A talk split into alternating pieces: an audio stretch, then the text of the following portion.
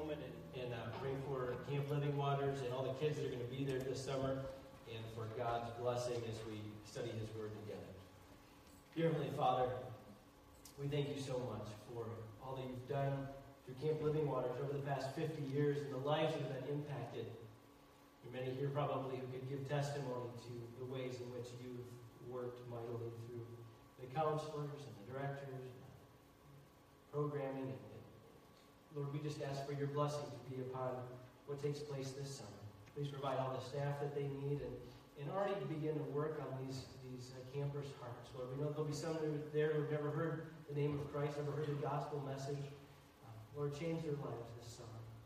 Guide us now as we open up the scriptures. Lord, give us eyes to see and ears to hear. Lord, give us hearts to receive your word. May your Holy Spirit write its eternal truths on our hearts. And it's in Jesus' name we pray. Amen. Please join me in the Gospel of Mark, chapter 12. The Gospel of Mark in the 12th chapter. We'll begin reading at verse 28. While you're turning there, I, I got to say, in my uh, as I was studying throughout this, the passage this week, um, there was something that didn't dawn on me until just this morning. I'd never seen it in this passage before. In fact, I don't know that anyone has ever seen this. I haven't read any commentaries, any Bible teachers, or any pastors. So I think maybe I'm the first person to see this in this passage. I, I just want, I'm, I'm kidding, but I just want you to know that if, a, if you ever hear a Bible teacher say that, just turn off the TV. Just tune out because in the 2,000 years of church history, if they're the first ones who figured it out, then it's probably not the real deal. But eh, I, I discovered something in this passage about this man who comes to Jesus today. This is, in my, as far as I understand, the only college student who Jesus interacts with. Yeah, that's right, a college student. I think Jesus is talking to a college student today in, in, in this particular passage. And here's why I think that because he's going to come to Jesus and he wants to know how he can summarize the entire law. Now, the only thing I can figure out is this kid's got a test on the Pentateuch, on the, on the Old Testament law tomorrow, and he wants to know. He, he couldn't find the Cliffs Note version of the first five books of the Bible, so he comes to Jesus and he says, I want to know how you summarize the entire law. Can you boil it down for me? Well, it tells us actually this man's not a college student, but a lawyer. And that is his question. He wants to know what's, what's if I can if I can just have one commandment what is it? If you can summarize all 600 plus laws, how would you do it? That's what Jesus encounters today. Mark chapter 12, beginning in verse 28. It says, One of the scribes came up and heard them disputing with one another. And seeing that he had answered them well, speaking of Jesus, he asked him, Which commandment is the most important of all? Jesus answered, The most important is, Hear, O Israel. The Lord our God, the Lord is one. And you shall love the Lord your God with all your heart, with all your soul, and with all your mind, and with all your strength. The second is this you shall love your neighbor as yourself. There's no other commandment greater than these. And the scribe said to him, You are right, teacher. You have truly said that he is one, and there is no other besides him. And to love him with all the heart, and with all the understanding, and with all the strength, and to love one's neighbor as oneself is much more than all whole burnt offerings and sacrifices. And when Jesus saw that he'd answered wisely, he said to him, You are not far from the kingdom of God. And after that, no one dared to ask him any more questions. In today's story, Jesus had just finished disputing with the, the Sadducees. The Sadducees were a group of religious folks that did not believe in the resurrection. They didn't believe that those were that, that, that men and women in Christ were going to rise again from the dead one day.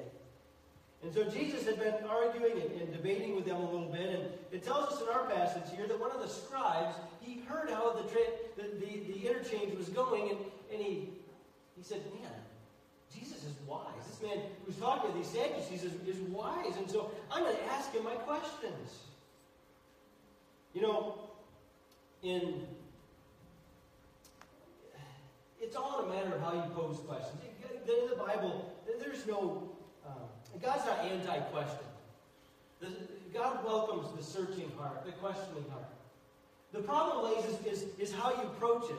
If you've already got your mind made up and you're going to Jesus to instruct him on why he's wrong, and your questions are all meant to trip him up, that's not going to go well for you. It never did for anybody else in, in any of the Gospels.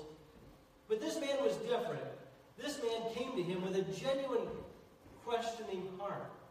He approached him knowing that Jesus was wise, and he truly wanted Jesus' opinion. The text tells us that he's a scribe. A, scribe was a teacher of the law. They were the, uh, the, the first century theologians. They were the people who were the experts in biblical interpretation among the Jews. And so this was a question this guy had probably wrestled with, debated with other scribes over, and he wanted to come and get this wise teacher's opinion and see what he had to say. And so Jesus interacts with him. He sees the man's heart. He knows that he's truly searching. And so he answers this question. And as, as we think about today's message, the title of what we're looking at today is called First Things First. First Things First. And the first thought, if you're filling out the notes in your blanks, is the call to listen to God. The call to listen to God. Jesus' answer in verse 29 is straightforward. He goes right to the Old Testament, Deuteronomy chapter 6, verse 4. The most important, he says, Hear, O Israel, the Lord our God, the Lord is one. Now, before we get into Jesus' actual answer, he prefaces it with these words Listen up, Israel. Hear, Israel. The Lord our God, the Lord is one. You know, if we're going to if, if we're truly interested in knowing what the greatest commandment is, if we're truly interested in boiling things down to, to know how we can please God and, and interact with our fellow man, we, we need to listen. That was the call to, to the Israelites, and that's, that's God's call to us. Hear, O Brown Corners Church. Hear. The Lord our God, the Lord is one. He starts off with a title of God referring to his great majesty of his otherness. That when God speaks, we should be ones who listen. He is the creator, we are the creation. When God's voice comes to us through his word, we need to allow our ears to perk up and pay attention. Have you ever been in the, in the airport and uh, you hear the loudspeaker kind of droning? After a while, it kind of becomes background noise. You go about, looking for your gate, maybe grabbing a bite to eat, sitting down and reading a book, or checking your text messages, and you kind of just ignore the wah, wah, wah coming through the speaker. But all of a sudden, you hear your flight number. Or even better yet, you hear your own name. And what do you do? All of a sudden, you're listening. You want to know what they have to say because they're talking to you. And what they have to say directly applies to you. Maybe your flight's canceled. Maybe your bag got chewed up again and, and you got to go to the claim counter or whatever. You want to hear what they're saying over the loudspeaker because all of a sudden now that, that voice is, is not just droning on, but it's speaking to you directly. And, and that's what God's Word does. When we, every time we open up the Word of God, He's speaking to us. He, he's got something to teach us in the Scriptures that we need to hear. That's why He says, Hear, O Israel. Listen up. The Lord our God, the Lord, is one. We do well to pay attention when God speaks. Secondly, we have the command to love God. The command to love God. We see that in verse 30. And you shall love the Lord your God with all your heart, with all your soul, with all your mind, and with all your strength. The command here comes straight from Deuteronomy chapter 6. It's what the, the Jews called the Shema. Shema is the Hebrew word for hear or listen. The, word we just, just read back in verse 29. It was a Jewish confession of faith, so to speak. It was something that they recited early in the morning and again before they went to bed. It's the, the text that they would put. Have you ever seen pictures of devout Jews with the phylacteries, the little black boxes on their forehead? They would put this text in there because it was an important passage to who they were. And Jesus is telling us today that it is the cornerstone of every other command given in Scripture. This is an absolute must for every Scripture or for every Christian to love the Lord your God with all your heart, with all your soul, with all your mind, and with all your strength. This is not an optional add-on item at the end of a buffet or whatever. This is, this is core to the Christian faith. You can't be a Christian and not love God. Paul told the Corinthians in 1 Corinthians 16 22, if anyone has no love for the Lord, let him be accursed. That's, that's, those are pretty strong words. If you call yourself a Christian, there should be a love for the Lord. If you're married and you tell your spouse that you love them, but there's never any actions that back that up, they're going to begin to question your sincerity. If you tell them you love them with your words, but there's no actions involved, no affection involved, they're going to be wondering whether it's true. Bible says you can't truly be a Christian if you don't love the Lord. Charles Spurgeon said it well in a sermon he preached way back in 1857. He says, You talk of God with great propriety, but you never talk of him with love. Your heart never bounds at the mention of his name. Your eyes never glisten at the thought of his attributes. Your soul never leaps when you meditate on his words, for your heart is all untouched. And while you are honoring God with your lips, your heart is far from him. And you are still disobedient to this command You shall love the Lord your God. That, that love should flow out of who we are, right from our heart. That in the, in the original language, it says, with all your heart, with all your soul. That, that preposition with could be translated out of. It should come from down deep. From, should stem from the relationship that we have for Him, the love that we have for Him. Paul, I'm sorry, Jesus here is telling us to love with all of who we are. He mentions your heart, your soul, your mind, and your strength. First of all, he mentions your heart. Now, these all uh, they overlap a little bit in their meaning, but they all have a little bit different nuance. First, your heart. The heart was the Hebrew understanding. It was uh, of, the, of the core of, of who a person was. It was their identity. It was the source of their thoughts, their words, their actions. For that reason, Proverbs 4.23 commands, Watch over your heart with all diligence, for from it flows the springs of life. Love for God must flow from the deepest part of our beings. With all of our heart, he's telling us. Love God. Not just going through the motions, from the very bottom of our souls. And that's the second one. He says, with all your soul. Now, soul adds emotions into the mix. Matthew chapter 26, in Matthew chapter 26, verse 38, as Jesus is getting ready to go to the cross, he says, My soul is deeply grieved to the point of death. Hebrews looked at, at the soul as, the, as the, the, the fountain of emotions. Listen, I realize that all of us are are, are created differently. They're different personalities. We're all at different places on an emotional spectrum. But God created emotions. Emotions are a good thing. And emotions should be involved in our worship and in our relationship with God.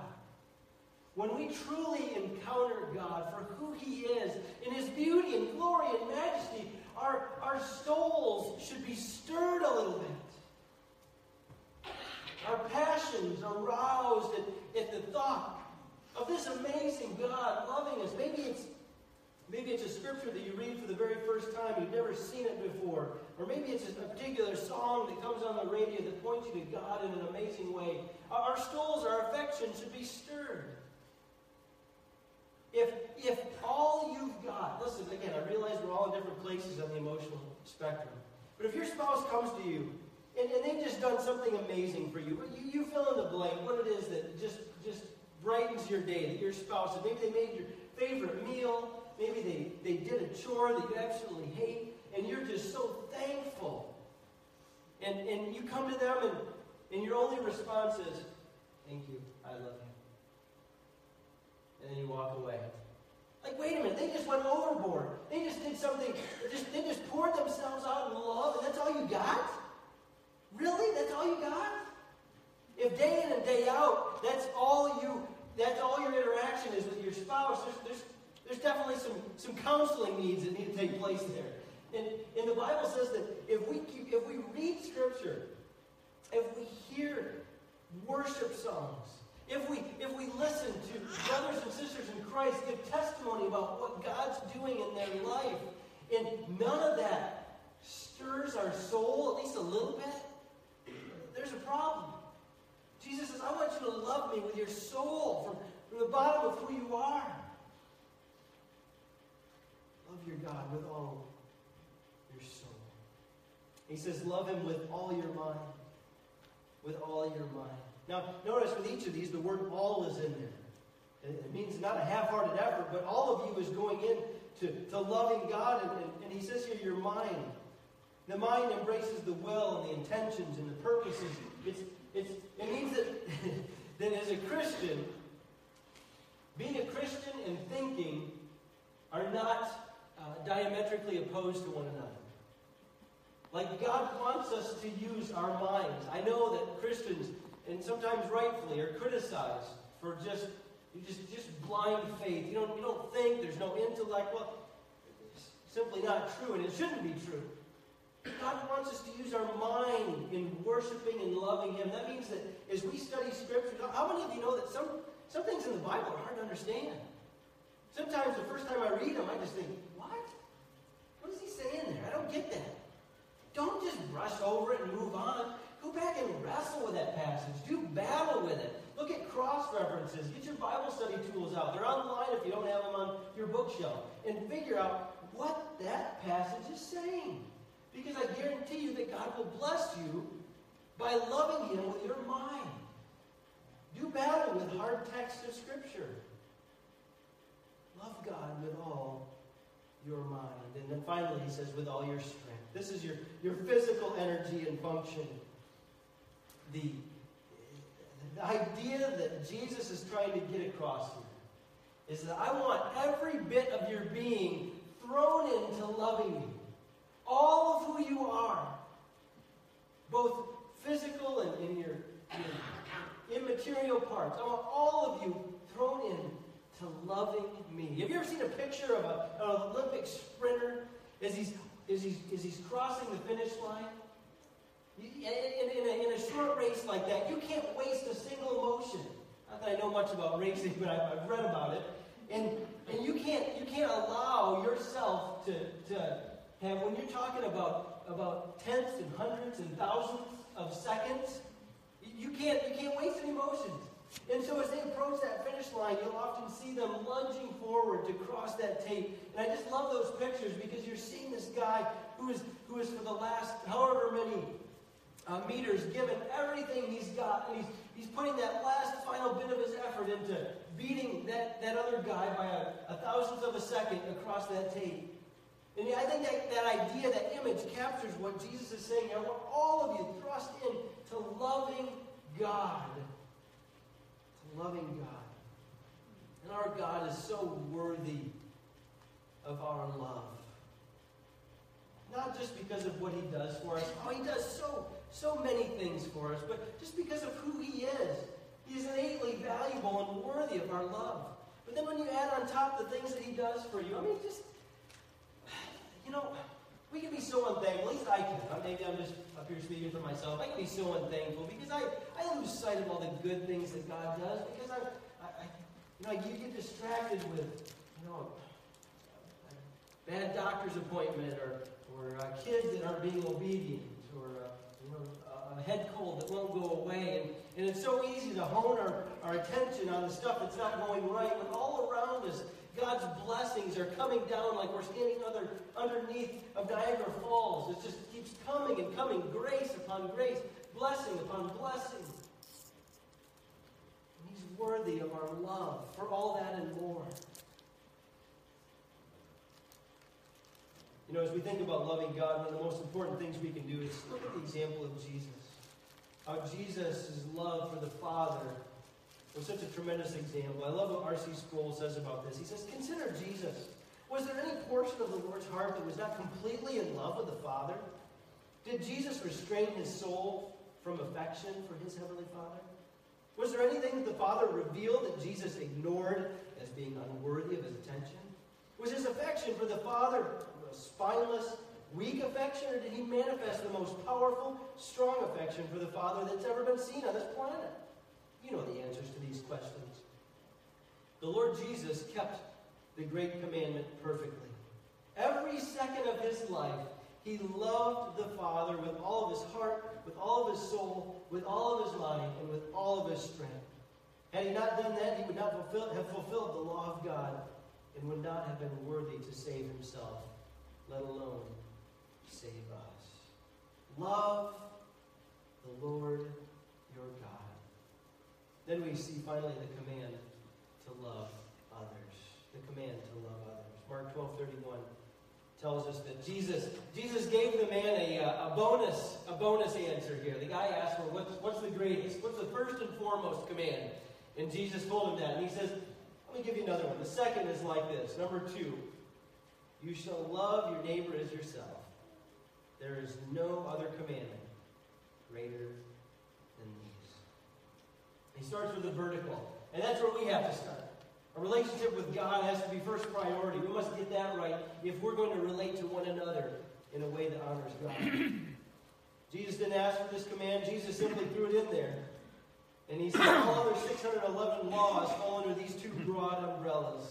Love your neighbor as yourself. Now, I realize that when Jesus says that, there may be some people here who say, Well, I don't love myself. I don't care much for myself. I, I blew it here. I'm frustrated over here. I'm kind of, kind of upset with myself. Now, Jesus, I, God understands, and He knows our heart, and He knows sometimes we, we struggle with, with our, our view of ourselves. And that's, that may be another message for another time.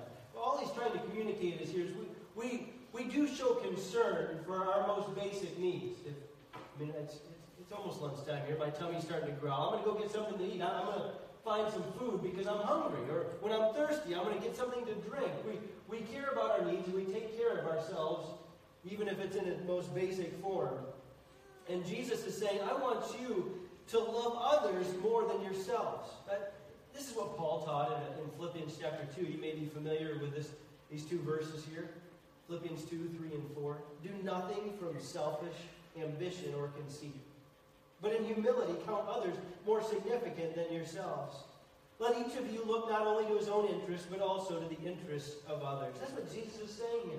I want you to look at one another. I want you to look to your neighbors.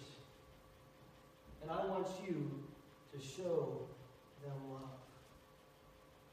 Now we know that sometimes this is easy, right?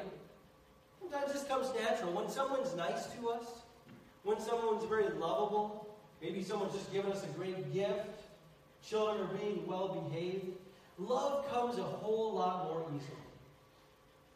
But when someone's been a little unkind to us, a little curt, a little unfriendly, maybe even flat out mean to us, is a little more challenging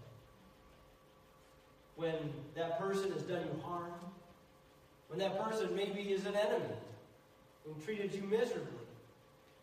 Being obedient to this command all of a sudden gets a little more difficult. Maybe the person's just flat out annoying. Maybe they get out under your skin. Maybe it's the way they talk. The fact that they don't stop talking. I don't know.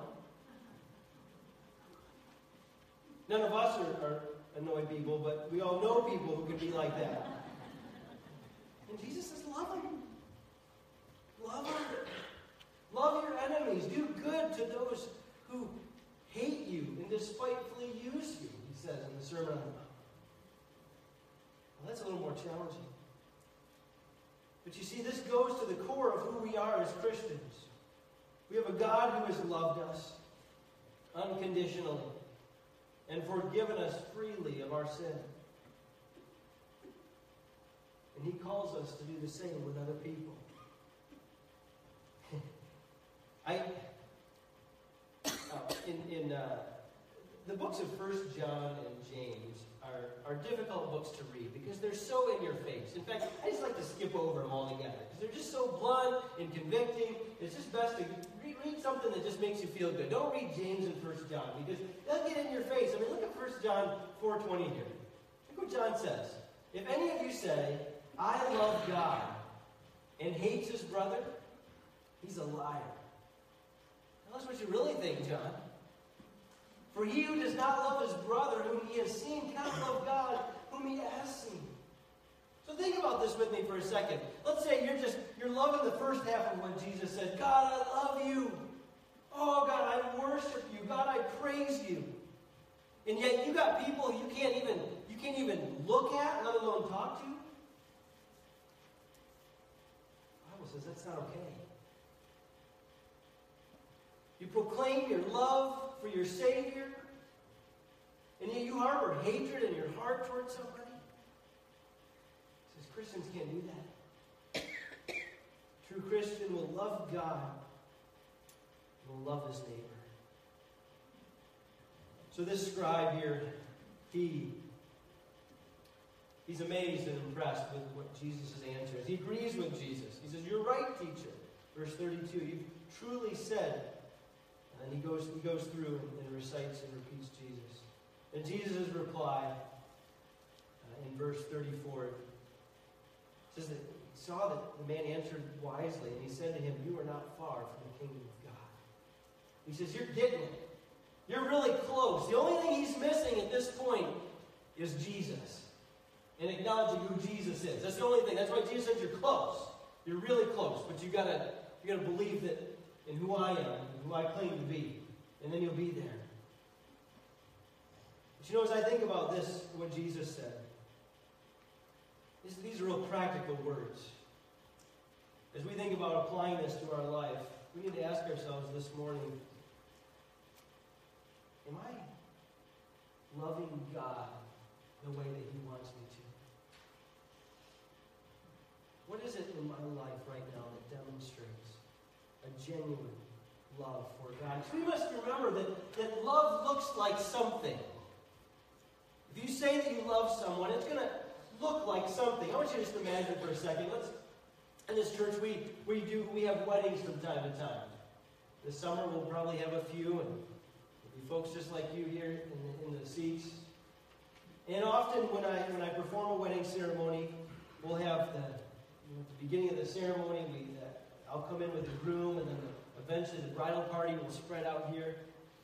And then we all stand and wait for the bride to enter. And just imagine with me, the bride has, has poured everything into how she's looked. I mean, she has just been back there. And she's, they've, they've worked extra hard to keep the groom from seeing her all morning long. She's spent hours doing her makeup and getting her hair just right, everything about her dress and her veil. Uh, no detail has been overlooked. And even the, the preparation began months ago when she went looking and picking out the dress and the right accessories. And now her, her beautiful day has arrived, and the bridal march strikes out.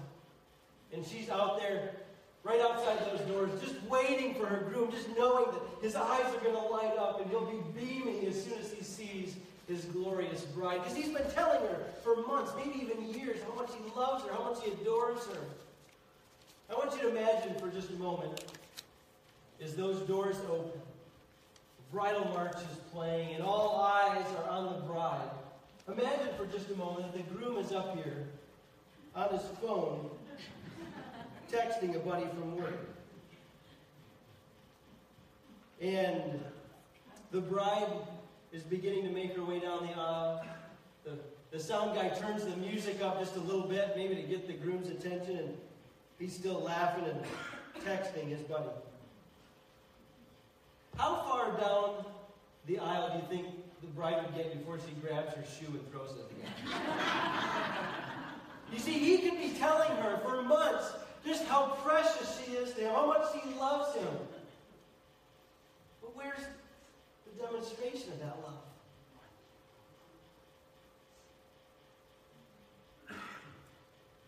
God calls us to love Him with all of our being. And we can proclaim that we love Him, but how does that look in our life?